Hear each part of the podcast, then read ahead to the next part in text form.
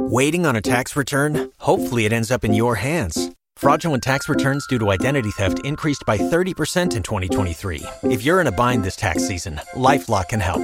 Our U.S. based restoration specialists are experts dedicated to helping solve your identity theft issues. And all LifeLock plans are backed by the Million Dollar Protection Package. So we'll reimburse you up to the limits of your plan if you lose money due to identity theft. Help protect your information this tax season with LifeLock. Save up to 25% your first year at LifeLock.com slash aware. Blog Talk Radio.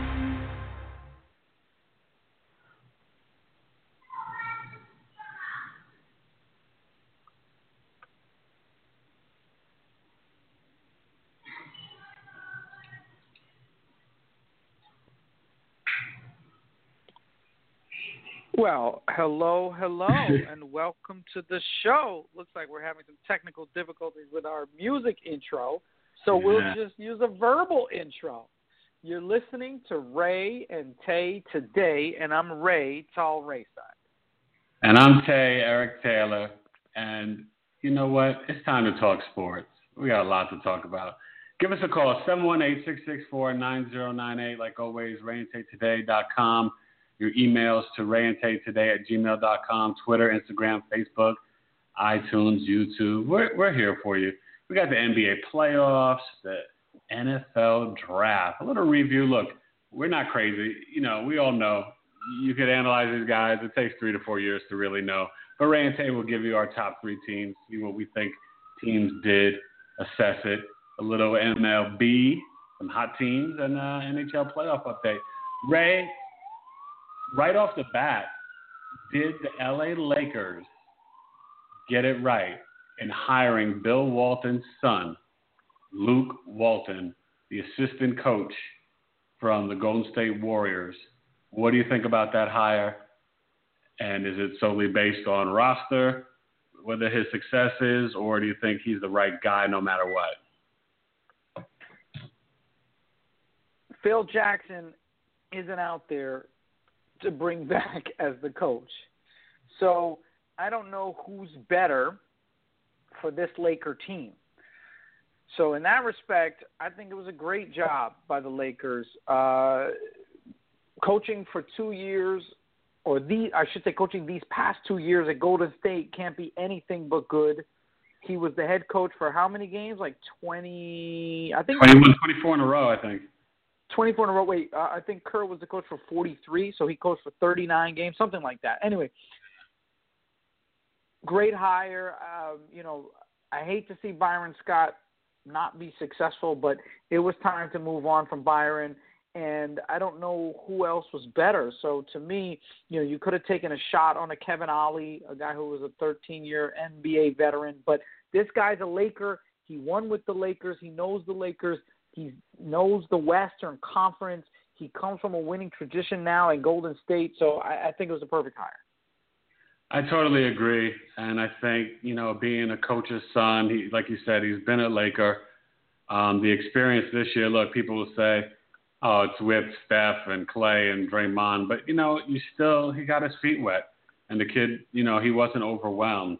So I give him credit. I think, look, we all know they need Ben Simmons. They need some shooters, right? Because he's spoiled with a ton of shooters. The Lakers have no shooters, just Lou Williams. And maybe he needs some luck. Maybe he needs Durant this year or Durant and Westbrook to come together in a package deal next off season if Durant opts in for one year. You know, I think everybody knows and Jeanie knows, uh, you know, it, it's going to take some time. So kudos and congrats to him and Lakers Nation. I think it's a great hire. Um, NBA playoffs, two game sevens, Rae. And I think not only did both the home teams win, and sometimes, you know, there's some questionable calls, like maybe in the Raptors Pacers series, but I think DeRozan and Lowry didn't play great. It was more Norman Powell and Cory Joseph and some other guys, but when they had to, they they had some big plays. Lowry had a big shot and you know did some things. Now they face each other. How do you see the Heat Raptors series, and is there any way that our boy Chris Bosh could come back at all, or is it just leave that alone? I would say leave it alone. You're at a point in your career where you've won two titles, and any time. I mean, the only thing is Alonzo Mourning faced this, right? So, so Miami, ironically enough, have experience with big men and health issues. But when you start talking about blood clots and you start talking about mortality on the court, I mean, Yeah. I, would say leave it alone. But uh, you know, the doctors would never let him go on the court if there's, I would imagine, if there's any chance for that. So, if you get the thumbs up from the doctors, then maybe you put him on the court. But I just, I've written him off for this year. Let him take the off season. Let him get ready. I, you know, I don't know if he'll ever be the same, but I, I, for me personally, as a human being, I don't know that I need to see Chris Bosh in these playoffs. He's, you know, his life and outside of basketball is much more important. Uh, now, in terms of the series, you know what? This is going to be a good series. I think Toronto is huffing and puffing, and they finally are start to blowing down the doors, and they're starting to win games that they should win and game sevens. And this team, to me, has a legitimate chance to to really come into their own, and, and for the next few years to challenge Cleveland in the East, depending on if Cleveland stays together. Uh, the Heat, you know, veterans, Dwyane Wade and and Goran Dragic look like he did Great game. Phoenix. Oh, yeah, what a game! he said I was. It's so funny because he was the guy who picked up the slack for Dwyane Wade because Dwyane Wade was so physically exhausted. But he said he was physically exhausted. But he said his teammates picked him up, and then you know Deng and Whiteside. So this is going to be a good series. I think this might be another seven gamer. Um, you know, you might be right. I, you know, I still at the end of the day, I look at Whiteside against Valanciunas, uh, Wade and Dragic against Lowry and and DeRozan. DeMarre Carroll has got to find his name and his game, um, and he's going to have to battle Joe Johnson and Josh Richardson. I think the Heat and Richardson, and you hope he's okay. I think he got a little banged up, but uh, hopefully he'll be fine. But him and um and Justice Winslow, I think the, the youth off the bench is really giving a little spark to the Heat. So I got the Miami Heat beating the Raptors in six. Um, look, if you're looking for motivation because your own writers in, in your town are writing you off and the other national writers, you know, that's a bad look for me for the Raptors. And I, I, I feel like they got through this series, but only because Myles Turner is still too young and Monta Ellis is not as good as he used to be. I felt like the Pacers just didn't have enough help. Real quick, what are your thoughts before we start to talk about the, the West and, and Cavs Heat? But Vogel, do you bring him back? I mean, I thought he did a heck of a job coaching. I'd be surprised if they didn't uh, sign him back up. What are your thoughts on that? I did too. I mean, again, Red Auerbach's not out there. You know, sometimes sometimes cats just go crazy. They're like, oh, you know, we, we're not we're not happy with being a seven seed. Really? You look could bring back Mark Jackson. Mark Jackson played for the Pacers. You know, that's true. Time for some time for some action. For some action, Jackson. I, I hear you, but I think Vogel's okay. I actually like him, and you know that team totally changed who they were in the last two years. Their identity has completely changed, and Yeah. they lose their superstar, and he needs to kind of regain his confidence. And frankly, their roster is nothing to write home about. So no, I, exactly. I think I think that Vogel did a did a fine job. I would definitely bring him back. I mean, I don't know what Larry Bird's thinking, um, but I, I don't have a problem bringing him back whatsoever. Yeah, they're probably ahead of schedule. You know, I mean, the way that they, he got it going and the way they played, uh, I thought it was, you know, pretty darn impressive.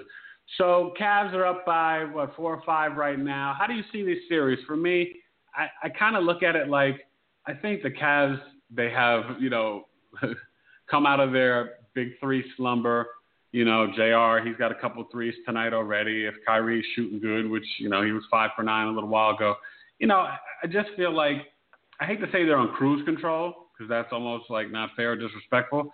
I think the Hawks could get a game or two just because, you know, if they get shooting or, you know, they can get, you know, maybe get the Cavs in foul trouble or the Cavs have a bad night shooting. I think the Cavs will win this series in six. Can't get too excited about the Hawks, honestly. And, you know, I love Jeff Teague and, and Millsap, but it's just, uh, you know, you need more people. It's not enough, man, you know? No, I, I think this I think this is pain. I think uh, Cleveland could sweep them. Uh, they might win a game in Atlanta, but I don't see it going more than five. I think Cleveland has woken up, and not only that, but given what they went through last year, that Kevin Love got injured on a freak accident, and Kyrie Irving got injured in Game One of the Finals. I think Cleveland wants to play fewer games. They just want to play games that matter. They don't want to mess around. Them and the San Antonio Spurs, I think, are the two teams that San Antonio because of their age and uh, everybody but you know Kawhi Leonard is, is old on that team, and Cleveland because of their injury history in last year's playoffs. I think they're really, really going to concentrate on not giving away games. I mean, nobody wants to give away games in the playoffs, right? But those two teams in particular are not going to waste effort. Yeah, you're right. So let's go to that series. Uh, that was a beating the other night, Rae. I, you know, I threw it out there on Twitter, and I, I really believe it, and other people are talking about it today. But, you know, that type of loss, and if they ever beat them in like four or five or even six, and it's ugly, and the Spurs really dominate the Thunder, I could see Durant, you know, checking out and saying, you know what, the West is too much. You know, not that he's a quitter, but just assessing the West is too much. Let me go battle LeBron in the East and maybe I go down to South Beach in Miami with that young roster, Whiteside, a veteran Wade who could take so much less money to bring in Durant. Maybe even Bosh comes back. Maybe they keep Joe Johnson for less money, and they kind of have like a little versatile super team. What would you think about, um, you know, Durant to Miami and how how good that might potentially be? That could be ridiculous. I could see I could see Durant leaving, but I don't know that he could go to Miami though because that's LeBron's movie. You know what I mean? Isn't that a little bit weird if what, 6 years later Kevin Durant takes his talents to South Beach? I, I guess, like but you know what? Been there. I know, but you know what it is? I think it's Pat Riley. And you could he could sell that story. I'm helping Pat to revenge losing LeBron you know, I love D Wade. I, he could sell that in terms of, you know, I mean, let's be honest. I think, you know, we talked about this off air. Kawhi and Paul George, great two way small forwards, probably both ahead of Carmelo. But I think Kevin Durant, you know, you talk about what um, your boy Cuban said, but I think Russell Westbrook plays both sides and does everything. I think Durant is a little lax on the defensive end, if we're being kind of honest. And you know, it could be blasphemous, and we'll see, you know, game two tonight. But um, Rae, Kawhi might be better than Durant. I, I you know, I don't so know. better is so better is is be, tough to say, but I tell you what, different. I will say without hesitation, more efficient. That I would say without hesitation, which player do I want on my team if I'm building a championship? I want Kawhi Leonard because he impacts more possessions than Kevin Durant does. Back to back defensive Durant, player of the year, right? Yeah, Kevin Durant impacts every offensive possession, but uh, you could argue Kawhi Leonard impacts almost every defensive possession. And because he's in a system with San Antonio where they have a lot of scorers, he scores 20 a game on a team with multiple, you know, MVP caliber players, and he's so efficient. He's yeah. so efficient. No wasted movement, no wasted anything, and he has an impact on both sides of the floor. So, is he better than Kevin Durant? Can't say that, but I want him on my team. If I want a small forward and I want to win a championship, I'm taking I'm taking Kawhi Leonard, and that's hard to say because Kevin Durant's going to go as an all-time great. So, but but eh, eh, Kawhi Leonard to me, like I told you before, we talked about this offer. Kawhi Leonard is is almost like mad science. He's almost like the perfect basketball player. You know, mm. LeBron James was dropped down from the heavens with that body and that physical ability, and, and well, Kawhi Leonard does have those long arms. And wait, wait, did you hear too. about the heavens opening up for Space Jam 2? Hollywood Reporter, LeBron James starring in Space Jam 2. Are you uh, serious? Oh, Ray, I don't like that at all. But good for him. The kids, it's a movie to take the kids to, I guess. But that's funny. That's, uh, that's hey. funny. But no, Kawhi Leonard, I tell you what, man, I had nothing but praise for Kawhi Leonard and Kevin Durant. Now you think about it. Kevin Durant went to the finals, won game one, and then was swept by the by the Heatles, you know, uh, right in their second year together, and ever Yeah. since then, you know, they haven't really lived up to to snuff. He has a, a fellow superstar. He's got some size in Kanter and Ibaka. Uh, they had Harden in the beginning, and then they had Reggie Jackson. So, you know, their roster maybe hasn't been superb, but it's not, you know, it's not the Knicks that uh, Patrick Ewing was carrying on his back in, Oh, the, boy. You know, in the early '90s. I mean, So yeah, Kevin Durant. At a certain point, people are going to start to say, "Man, you know, you need to be challenging the NBA elite." So, so he's he could leave. So he's a, uh, no, he's absolutely a stud. Don't yeah, he's a stud. Where does the series go? win. Where does this series go? And we know, the, I think the Warriors will probably sweep the Blazers, and I would not play Curry. But OKC Spurs, is it going seven, or are the Spurs winning at home in Game Five? Could it go? You know what I mean? Like it's hard. To, I guess tonight we'll get a better feel. I, for for me, uh, for some reason, I'm thinking it's going to go seven. I can't believe OKC is not going to show up. But if Lamarcus Lamarcus Aldridge, Rae, if he's shooting like how he shot, there's no answer. Ibaka can't stick him. Durant, no, no, their big seven footers can't stick him. He's too quick. There's no answer for Lamarcus. Yeah, I agree. The problem that Oklahoma City has is they're not great closing out games. They've played great basketball in stretches against Golden State and against Oklahoma uh, against San Antonio. But the problem is those two teams out executed them down the stretch. I do think they're good enough to hold home court. Uh, can they win in San Antonio? Is the question. I'm not sure this year, this team. So I'll say San Antonio in six. Uh, but I think it's going to be a good series. And I think, like the series, what was it, four or five years ago when they went to the finals where San Antonio jumped on them first two games and then they won the next four. Uh, and even the, even two years ago when Ibaka got hurt and the San Antonio went to the finals, these two teams go at it. And I don't think by any stretch that game one is, is going to impact them in game two. I think they'll be fine. I think this will be a good series.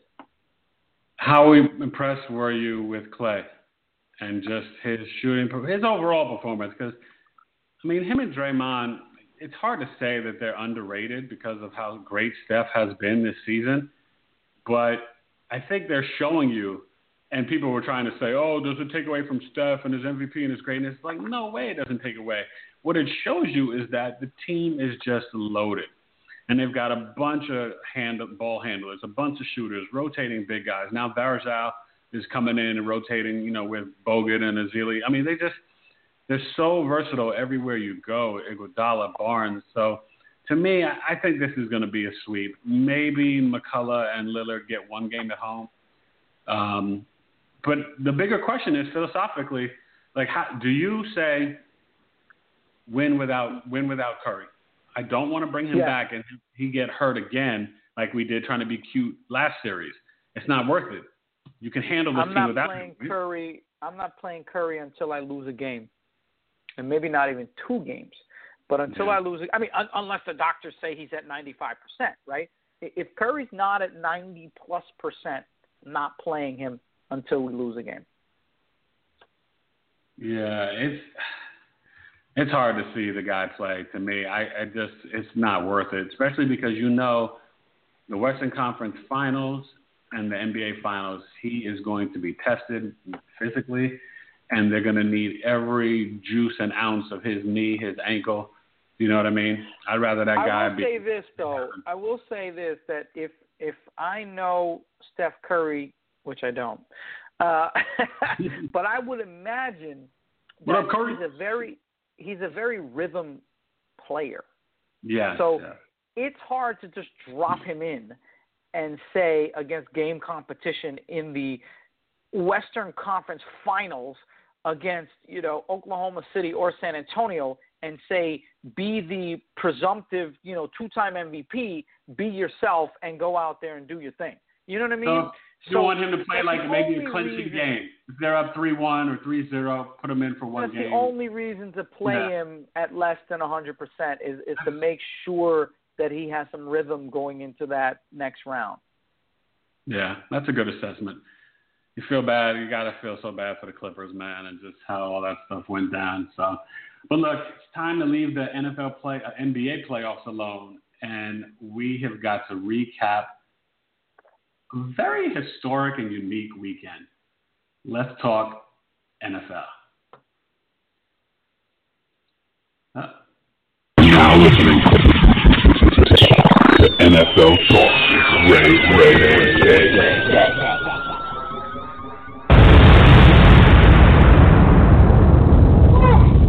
Man, listen, you got guys drafted, undrafted free agents, and now today a bunch of veterans just given their walking papers. And you know, gosh, you got to feel bad for guys. The NFL is just like it's no mercy, man, no mercy. So obviously, Ray, there's so many feel good stories. The the unfortunate pop culture, it was everywhere today. Today Show, Wendy Williams, Ellen, everybody's talking about Laremy Tunsil. I mean, in an hour and 43 minutes to go from let's say six to 13, because he might not have been taken before, but Ron, Ronnie Stanley, lineman, taken by the Ravens, and they said they were going to take Tunsil to lose seven million dollars over a hacked video that you shouldn't have even had you know, you could question or debate whether he did, you know, should have done it or not. That's his personal business. But then delete it, right? And so you feel so bad for the kid only because he's passed every drug test and you know, he seems to be, you know, trying to, you know, be on point and took the preparation for the draft serious, his pro day, everything. And he got sabotaged. And they said it wasn't the stepfather, that it might have been an agent. Supposedly he gave his password to multiple different agents and he only picked one and maybe one of the other ones was vindictive. Either way, how how much do the Dolphins benefit and how how messed up was that whole situation? Shocking, right? To see it all play out, the best reality TV show. You know, this is the world we live in, unfortunately.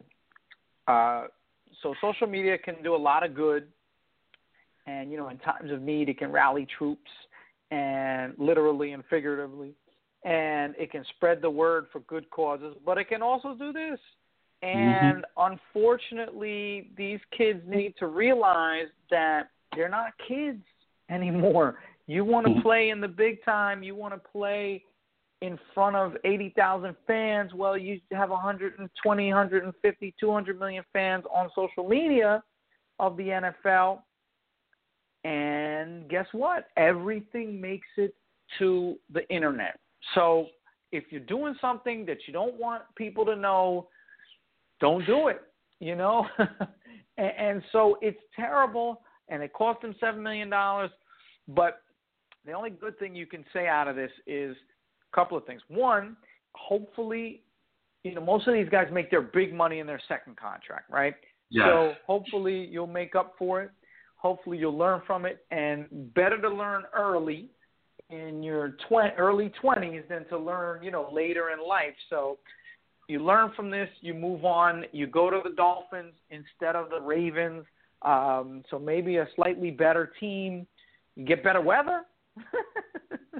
but yeah, it's, it's terrible. It's terrible. You know what? You want people to be judged strictly on their ability, strictly on their achievement, and their tape and what they can do on the football field. But unfortunately, it's not like that. I mean, it's the whole package, especially in this NFL. You're judged on so many other off the field issues as well. So, obviously, we had the emotional stories of Jaylon Smith and Myles Jack, and you know both dropped to the second round. I think we were more surprised about Myles Jack dropping to the second than you know the Cowboys selecting Jaylon. But I guess let me ask you this: You're a Cowboy fan. How do you feel about your owner?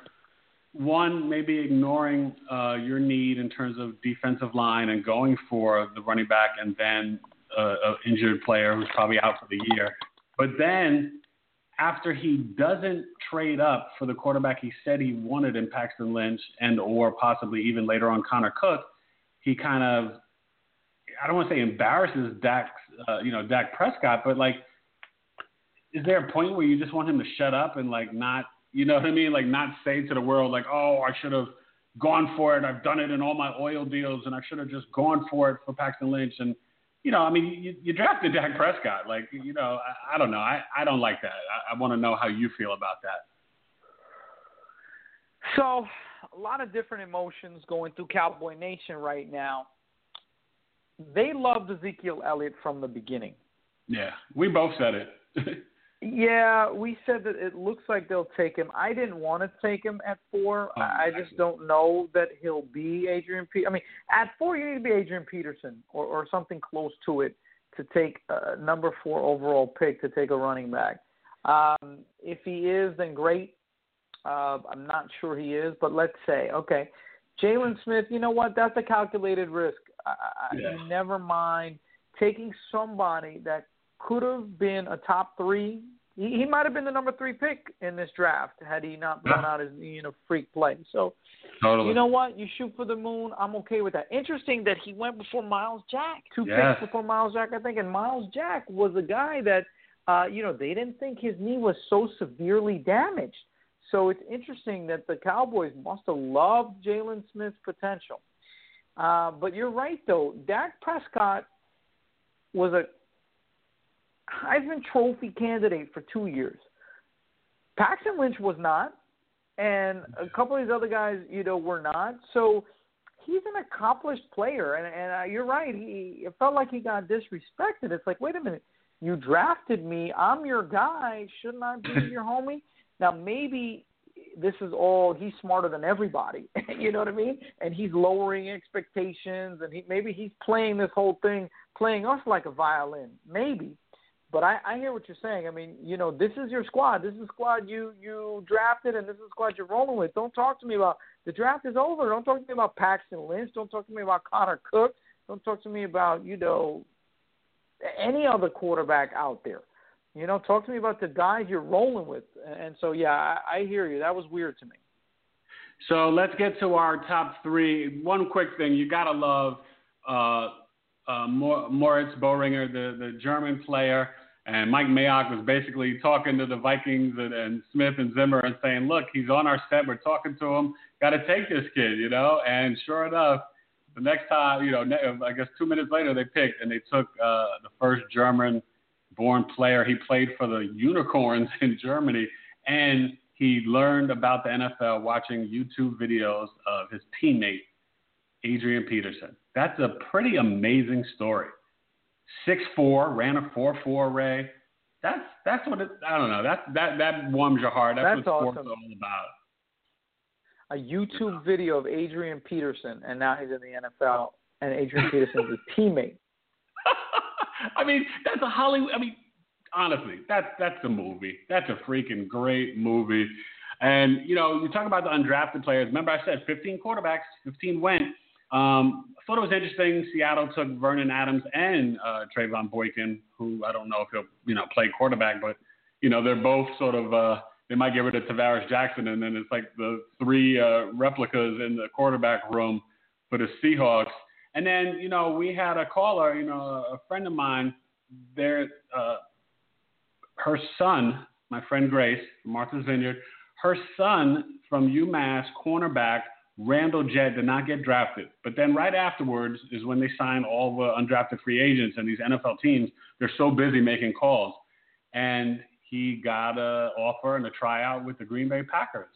So that is so awesome. And, you know, hopefully we'll be able to get him on the show, talk to him about his experience. He's going out to Green Bay Thursday. And so I just wish the kid the best. And it's, it's a great story. You know, it's really awesome. That's great. All these undrafted kids. So look, I'm to take a smack at it first. Uh, three teams. I liked a bunch of different teams, but for me, the, the number one team that I, I think I really liked, and like I said, look, we, we'll know in three or four years, right? But I like what the Jaguars did, Rae. I mean, I, it's hard to you know debate with the off season of free agency, their moves, and then you get you know, and Fowler comes back from last year. I mean, you can't include that in this draft, but hey, he was injured, and now he'll you know be a rookie as well. But you get Jalen Ramsey and then Myles Jack in the second round. I mean, you could almost stop right there, and I'm just like blown away. Um, you know, they get a nice pass rusher from the Terps, yo Terps, and then I like Sheldon Day. I mean, in the fourth round to get the defensive tackle from Notre Dame. Um, I think overall, I was pretty impressed with what the Jaguars did, and um, it's nice to see Gus Bradley is, is you know building up something. And even they took Brandon Allen from Arkansas to quarterback, and maybe that means they want to you know get rid of Chad Henne and have an inexpensive you know backup to Blake Bortles, which I get. And Brandon Allen's not bad. So number one for me was the Jaguars, man. Very impressed with uh, what they did and what they addressed. A couple of pass rushers and defensive ends, even in the later rounds, and uh, thought it was pretty good. Who's your What's your team? So, I don't think away? I, I'll give you three. I don't know that I'll, I'll rank them. I'll just give you three. So I thought, look, the most the most important position in all of sports potentially, but certainly in the NFL is quarterback. And so to me, people had mixed grades about this, but I'll, I'll say a top draft team to me is the Denver Broncos. Not the overall top team, but I think they did a great job of getting Right. Paxton Lynch, moving up and getting their guy. Because what were their alternatives? They tried to sniff out Ryan Fitzpatrick. They tried to sniff out Colin Kaepernick, and maybe the price was too much. Maybe they didn't have the cap room. I love that pick. They ended up getting uh, Goss, Gotsis, the defensive end from Georgia Tech. I think he'll contribute. Yeah. Not as high on him. I, mean, I think he'll be fine. But I do love this kid, Justin Simmons, a safety from Boston College. Hard hitting. They got another safety later, Will Parks from, from around your way in Arizona. Might Mhm. give them some depth at safety. And guess what? If he can stay healthy, Devontae Booker, mark my words, will be the starter in Denver. steal. That was He's a steal. three down back. He could be a starter in Denver by midseason. And you know Terrell Davis was a fifth round pick. They've had guys, Mike Anderson. They've had some, you know, relatively unknown cats step right. in there and do their thing in that Denver system in that Denver offense. So I like their pick, but it starts with getting Paxton Lynch and sliding up in the first round, taking him, filling some needs at, at defensive end safety, and maybe getting a starting running back. And I like the guard Connor McGovern from Missouri. So I think they got some good depth, solid, solid draft from the Broncos. Okay, I'm going to go with the Bears because they said, you know what, we're going to trade up a couple spots to get ahead of the Giants and get Leonard Floyd. Now, look, you know, he didn't play that much at Georgia. Maybe the people say he's a one year wonder, but, you know, he pops off the tape because he can get to the quarterback. And that's what this league is all about, and Foxy knows that. You know, you, you like um, their second pick, you know, getting the offensive lineman from Kansas State. I thought, you know, they did pretty good with that. Um, I like even you know some of their you know defensive picks, the defensive end, the linebacker, the safety, but and they got a corner. But what is a steal to me that a lot of people don't know about? Langford last year, you know, running for Forte, he only ran 3.6 yards per carry. So he's not bad, but he's not a stud. But they got a grown man in the kid Howard, Justin Howard, um, sorry, Jordan Howard from Indiana, Rae. I've seen a couple of those Big Ten Indiana games, and oh my goodness, ask Ohio State's defense about Howard, how he ran through them and rearrange Joey Bosa and all those boys. Um, that's a serious, nice little pickup. So to me, I, I, I like what the Bears did. I think their defensive pieces are impressive, and um, you know, Fox and free agency and, and, and, and everything. I think he's putting together a nice little uh, team. I like the inside linebacker too from West Virginia. You put him with um, Trevathan, and um, you know, and the way the Bears go. So I like them. All right. So next up for me, a little controversial because some people again didn't have him as high, but I'm going to say the Miami Dolphins. So where's Mm. Hank when you need him? First of all, you could have stopped with the number one pick. Laremy Tunsil is, by all accounts, the best left tackle prospect in years. I mean, this Yeah. guy physically is unbelievable. His measurables are are off the charts. He's athletic. He's got footwork. He's got arms. He can he can defend. You know, I mean, he can. Uh, he's a good pass blocker. He's a good run blocker. This guy really, you know, could have been the number one overall pick, right? If if there Yeah. wasn't all this moving up to get, you know, he could have easily been Marcus Mariota's, you know, guy for many years. The video comes out. He drops the 13, but to get So assuming all this stuff blows over, right? To get a talent like that at 13, that's already a good draft, right? Yeah.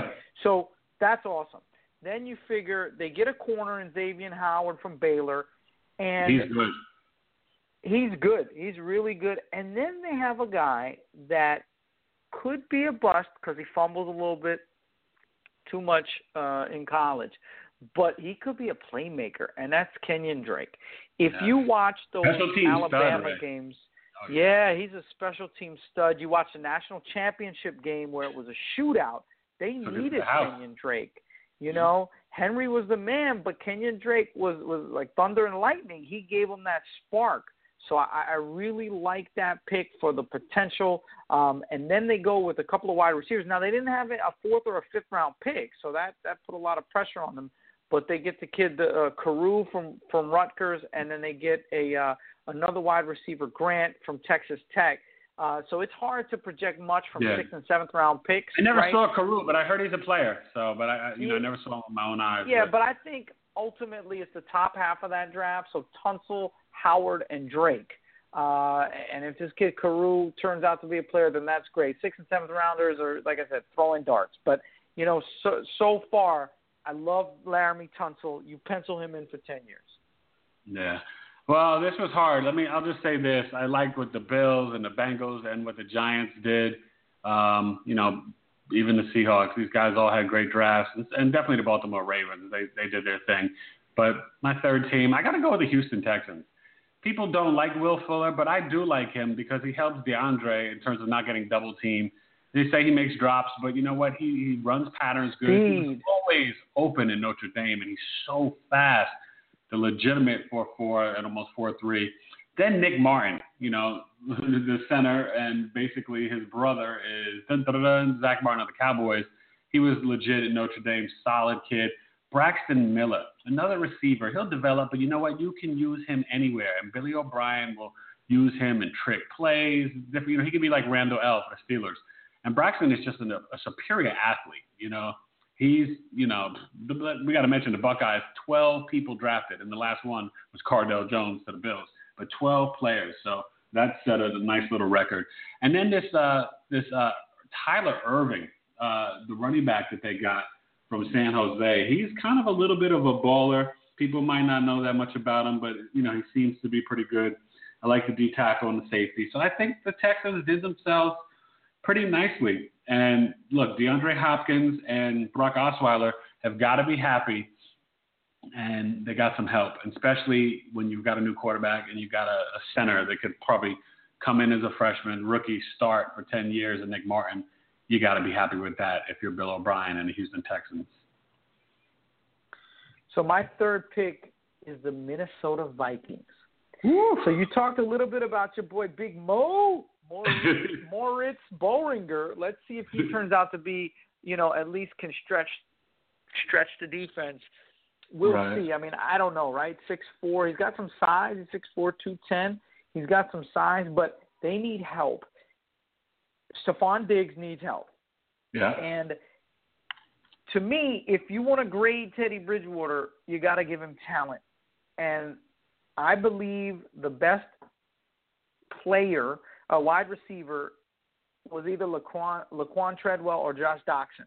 Uh, Yeah. Even though they didn't go first, and Laquon Treadwell went third in the round, but to get an, I believe him to have potential to be an impact wide receiver. So to get that big wide receiver in the first round, I thought was great. But even better, to get Mackensie Alexander, a starting cornerback. To me, he'll be starting in no time. Um, he might play Did you see nickel, his he story? might- He was picking oranges, right? From the with orange his dad. That's You- right. A week before from- the draft. You talk about work ethic? Wow, I love that kid. He's uh, from Haiti. Represent. Haiti kid. Yeah, that's a great story. that's great story and they say that you know the linebacker brothers from Missouri can uh you know the great tackler if he gets on the field he'll be able to contribute Will Beavers a tackle from Western Michigan so between getting those two wide receivers between getting a starting corner you know they potentially have two starters and then Beavers is a nice little rotational uh, uh tackle might have to move inside to become a guard but filled needs with starters. I like that. Nice draft for Minnesota. Okay, so you know, listen, I think right now it's sort of see how things play out. I think the Rams got a couple of little weapons for Jared Goff, Carson Wentz, and Sam Bradford. That situation is, is, is kind of a mess. I don't think either one of those teams improved their roster so much for those quarterbacks. But, you know, we'll see. I think at the end of the day, both those guys will get on the field before the season ends. Probably Goff week one, Wentz maybe like week six or week 10, depending on if Sam Bradford, you know, gets it together or Chase Daniel. Real quick, what do you think about the Jets and Hackenberg and the Bills with Cardale Jones and Connor Cook falling? Quick thought on the quarterbacks before we move on. hey, you got to take one, right? Until you get the guy, you got to try. So I'm not upset. Yeah, I mean, Paxton Lynch was available there in the first round. They decided not to go with him. So, you know, we'll see. Uh, I don't know. Not not that excited about Christian Hackenberg, period. And then certainly not as a second round pick, taking him 51. Uh, I thought that was a little high. I mean, you called it about these quarterbacks going early, uh, some of them anyway. Uh, I thought Connor Cook would get drafted higher. I thought Lynch, uh, sorry, Hackenberg would get drafted lower. Um, but you know what? I guess the Jets are looking at their roster and saying we got trouble signing Fitzpatrick. We don't love Geno. We don't know about Petty. So we got to get somebody. So I, I just I don't know about Christian Hackenberg. So question TBD, but not that excited as a Jet fan. Yeah, that's fair. So let's get excited about the NHL playoffs, Rae, and with uh, some hockey and some baseball. The the Lightning are looking like they're uh, it might be too much for the Islanders. What are your thoughts about that series and staying in the East East uh, that series, and then uh, Capitals and Penguins, which could be a, a classic battle if if they keep you know going at it. So, I want to see the Capitals take care of the Penguins. I just want to see them take care of their business. It's time. It's time for them to show that you know they were basically the best team in hockey all year long, and it's it's time. Uh, now our Islanders, you know, maybe they're a year or two ahead of schedule. Yeah. Um, but you know what? They might be able to. I don't know. They might be able to go six or seven games. I'm I'm not writing them off just yet. No, I'm not giving uh, up either. But it just seems like the Lightning is they're kind of showing their experience a little from yeah, last Tampa, year. Look, and Tampa Bay's hurt, but they're still playing well. Um, the Western Conference, you know, I had my Anaheim team going all the way. Nashville took them out, so that, you know, to me, I. But San Jose looks like they're going to take care of Nashville probably. Yeah, and uh, Dallas looks tough. You know, they can score. So between Benn and Seguin, and if they get a little bit of defense, a little bit of goaltending, they're a tough team. Um, so you know what? This NHL playoffs, it's funny because we we had a great first round in terms of game sevens and, and uh, game sixes, and so Right. I hope we get that in the next round because uh, you know I love playoff hockey, and I feel like this year there aren't that many compelling stories, but maybe as the playoffs go on, we'll, we'll start to get more into into some off the field and, and some stories that It might have been really more pull. fascinating, I think, if the Blackhawks were still in it. I'll tell you this though, look, the Penguins are up 2-0 right now in the Capitals, uh, end of first, so they're they're surely going to try to make this a, a- a good series. Um, so we'll see how that happens. And like you said, man, you, you want Alex to to get his shot at a Stanley Cup Finals. I think everybody who likes and respects greatness in hockey and great players, you'd like to see, you know, um, Alex get a shot to, you know, hold up the the, the, the trophy. You know, you, you kind of want to see him do it, Lord Stanley. you know, Yeah, for hey, how about this? Uh, the Maple Leafs, Maple Leafs winning the lottery, and potential number one pick is from Scottsdale, Auston uh, Matthews. That's uh, you know, we got some hockey rinks out here, Rae. I'll let you know, man. It's hot out here, but we got some hockey rinks and some players. That's awesome. Well, you know what? The great one found his way to Phoenix eventually for L.A. and then Phoenix. You know, obviously went to St. Louis and New York and whatever. Um, That's great. That's great. A U.S. born player. I think the last time U.S. born player was taken number one overall was Patrick Kane in 2007, and you know how big Daddy Kane's been doing. He's going to be, uh, you know, writing all the records for American born players. So that's great. That's awesome. Now it's hard to top Connor McDavid. This guy, uh, you know, this this past draft was just you know, maybe maybe one of, will go down as one of the best of all time. Um, but it is nice to see young American hockey players, you know, growing up. Just a little weird to see them coming from Phoenix, Arizona, but go ahead, why not? yeah, no, definitely. So let's talk about baseball, man. I mean, look, it, it's it's an interesting start of the season. There have been a lot of fascinating stories, good and bad, with obviously an 80 game suspension and you know all these different oh, things. D, what's um, going on with D? You know, got teams are basically played about you know most teams have played about 25 games. You know, so you're getting sort of a, a good picture of who some of these teams are. And I'd say to me, the Cubs, the White Sox, you know, the Nationals, and and now the Red Sox. You know, that NL West is going to be probably go down to the last week. All those teams seem like they're kind of average. I don't know what's going on with the Dodgers, but the Nats and Mets are going to battle probably all year. You know, and that's going to probably come down to health. But what what's what's sort of your surprise at this uh, you know I don't want to say quarter, you know, through, but let's say 20, you know, 25, 26 games through. Is there sort of a shock team? There's a couple. Player? Yeah. There's a couple. So first shocker is how bad the Houston Astros are. I mean, everybody had them winning the whole, you know, potentially winning the American League. The Astros are the worst team besides the Twins, so they're the yeah, second 17. worst team. That hurts.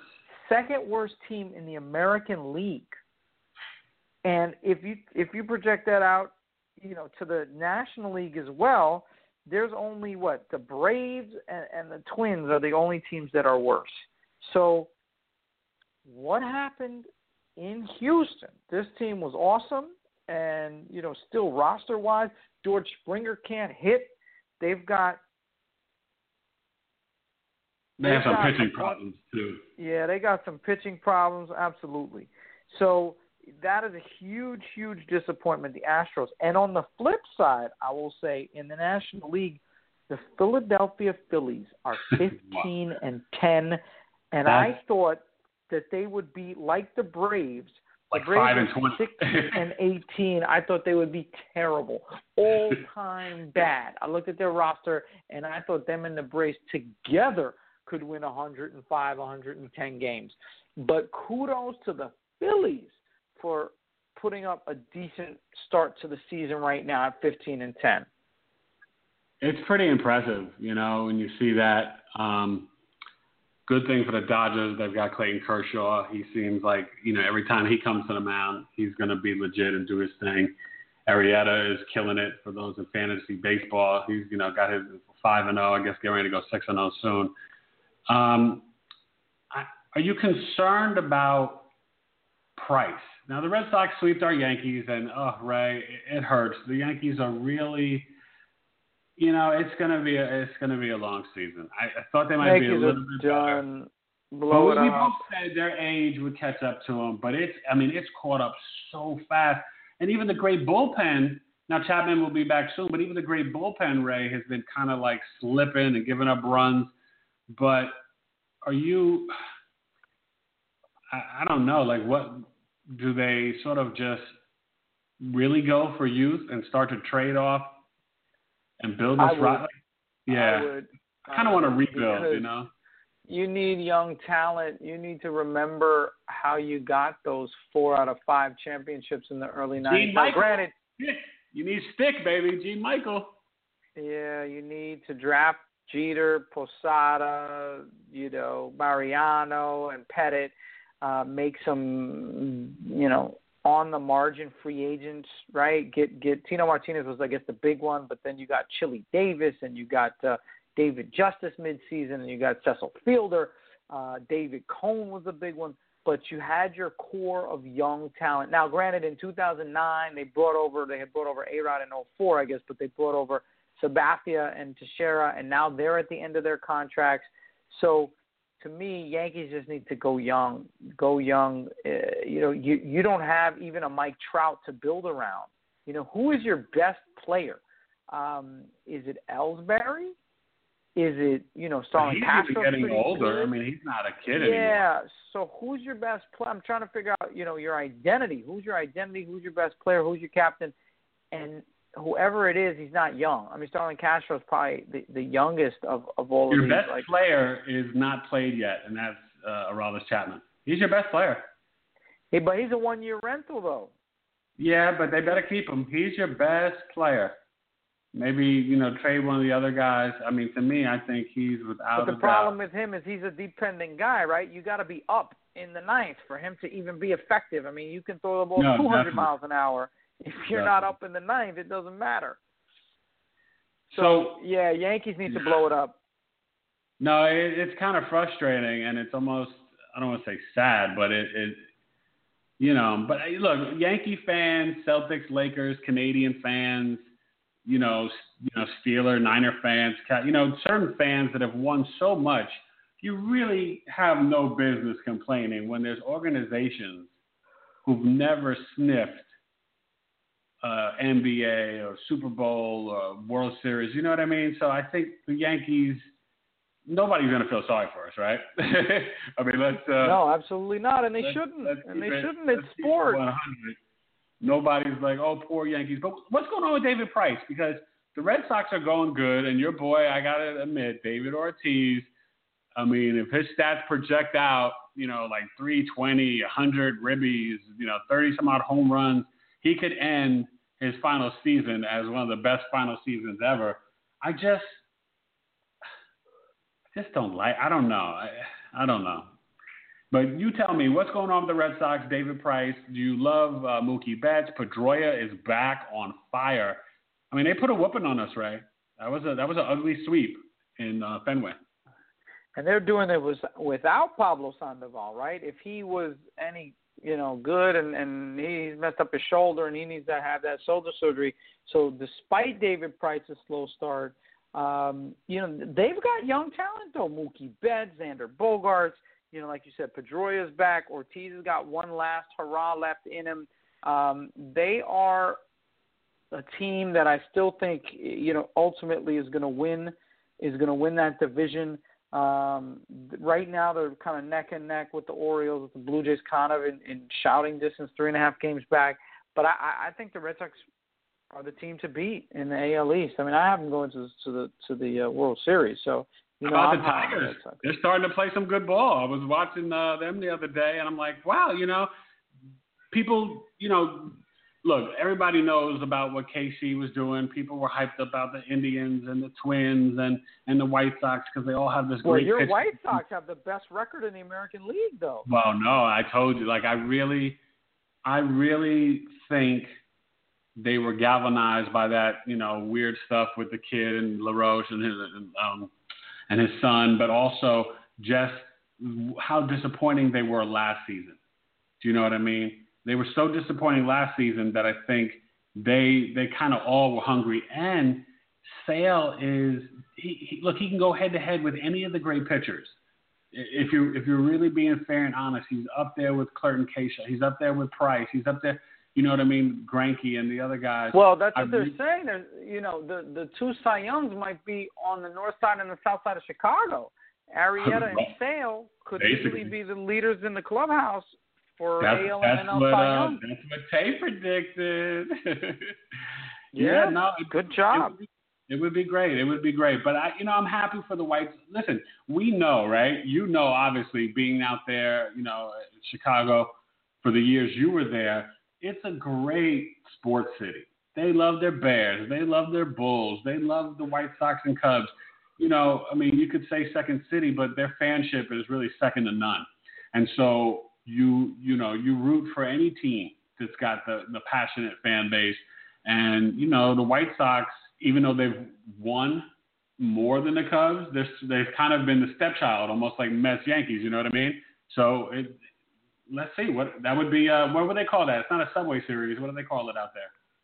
Cubs and White Sox. Oh, oh, I don't know. Yeah, when they play interleague, well, now they play every year, but I right. But if it was know. in the World Series, what would it be? North side, south side. I don't know. the side series. I like that. It's the side series, Rae. So you know that's uh that's that's good stuff. What's going on with your boy Bryce Harper? Is he is he still you know gonna carry on? You think he's slowing down a little bit? I think Bryce Harper is going to be the Mike. He's not as good as Mike Trout. I would take Mike Trout in a heartbeat, but Trout I think had a rough he'll be start one, though. He's playing I better know. State. first first time he's had a rough start since his rookie year. I mean, this guy has, has really just been banging up the numbers. But just like you can pencil Mike Trout in for a top five MVP season every season, I think you can do the same for Bryce Harper. Uh, I just think he's that good, and all he needs to do is stay healthy. And and remember, with this all said and done, it feels like Bryce Harper's been around forever. Isn't he like 22 or 23 years old? Yeah, I think he I mean, turned it- 23 this season or something. That's. I mean, yeah, you're right. It's almost absurd because didn't This is when cats are this is when cats are breaking into the league.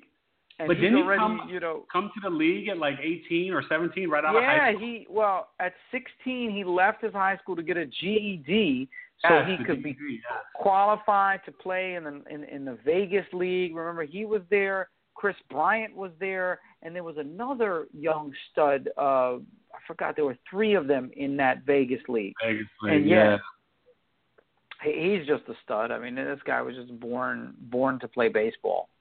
That's that's like pretty phenomenal to me. Like uh, you know, to see that. So, you know, look, it, this was a great sports week. We'll be back on Friday. Um, Kentucky Derby's coming.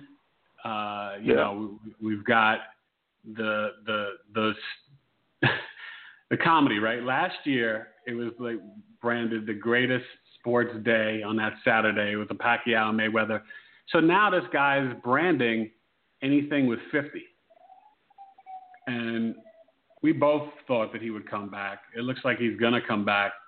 I don't think he'll fight Pacquiao, but I don't know. Do you care? Does anybody? I, No, I mean, not- he's going to come back I for the like money. it, yeah.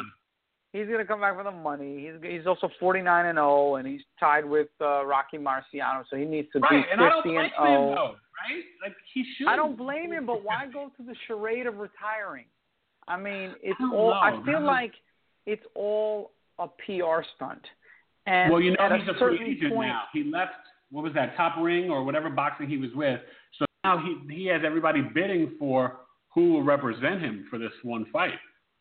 He's Right. sort of like Yahoo with the NFL for uh, the internet. You know, he's But why look. He's go a great businessman? Rae. We got to give it to him. I feel like yeah, but I feel like at a certain point it's a farce. It's like you know what? You knew you weren't going to retire. You knew you were going to fight at 50. This was all to market and to hype and to and to you know. But it, at a certain point, it's not genuine. You know, it's like hype the fight, but don't go in and out of retirement pretending that you're you were going to fight the whole time. You know what I mean? You were you your goal is to be 50 and 0 the whole time. Yeah, I agree.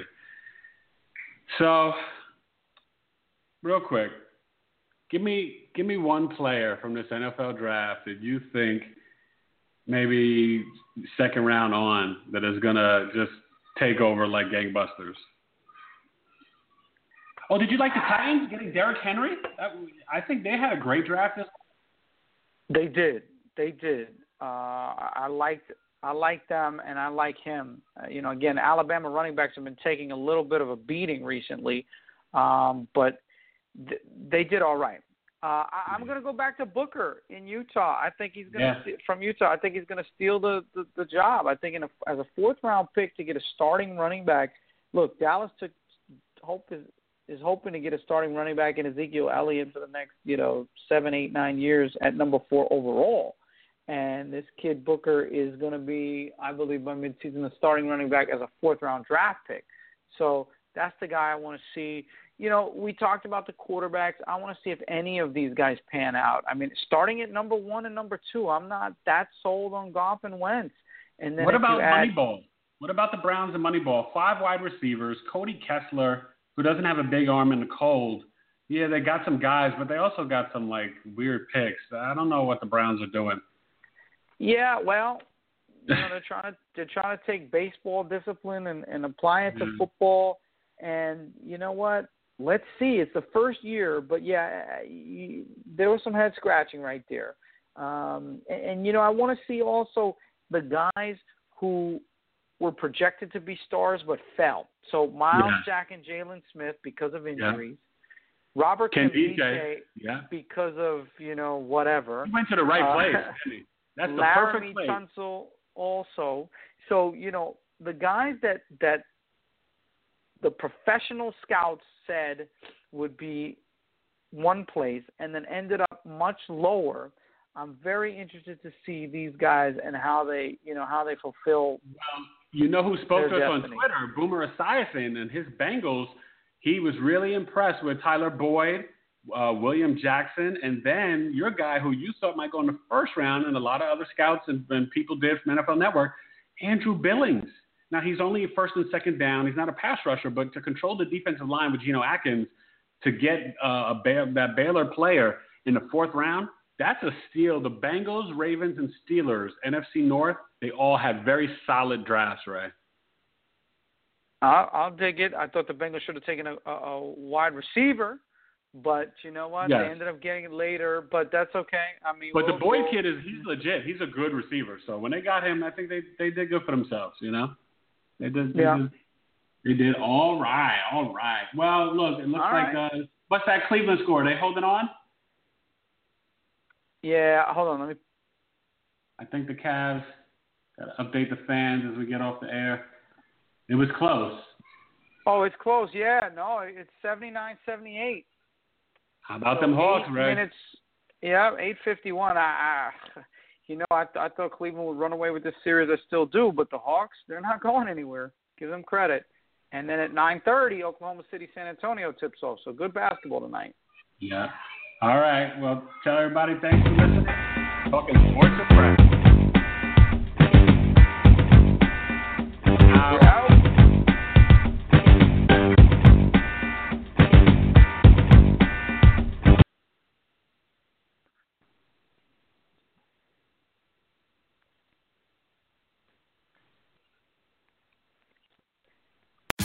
Tax day is coming. Oh, no.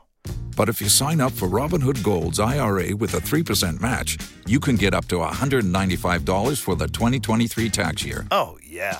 Sign up at Robinhood.com slash boost by tax day to get the biggest contribution match on the market. Subscription fees apply. Investing involves risk. 3% match requires gold for one year from first match. Must keep IRA for five years. Robinhood Financial LLC member SIPC.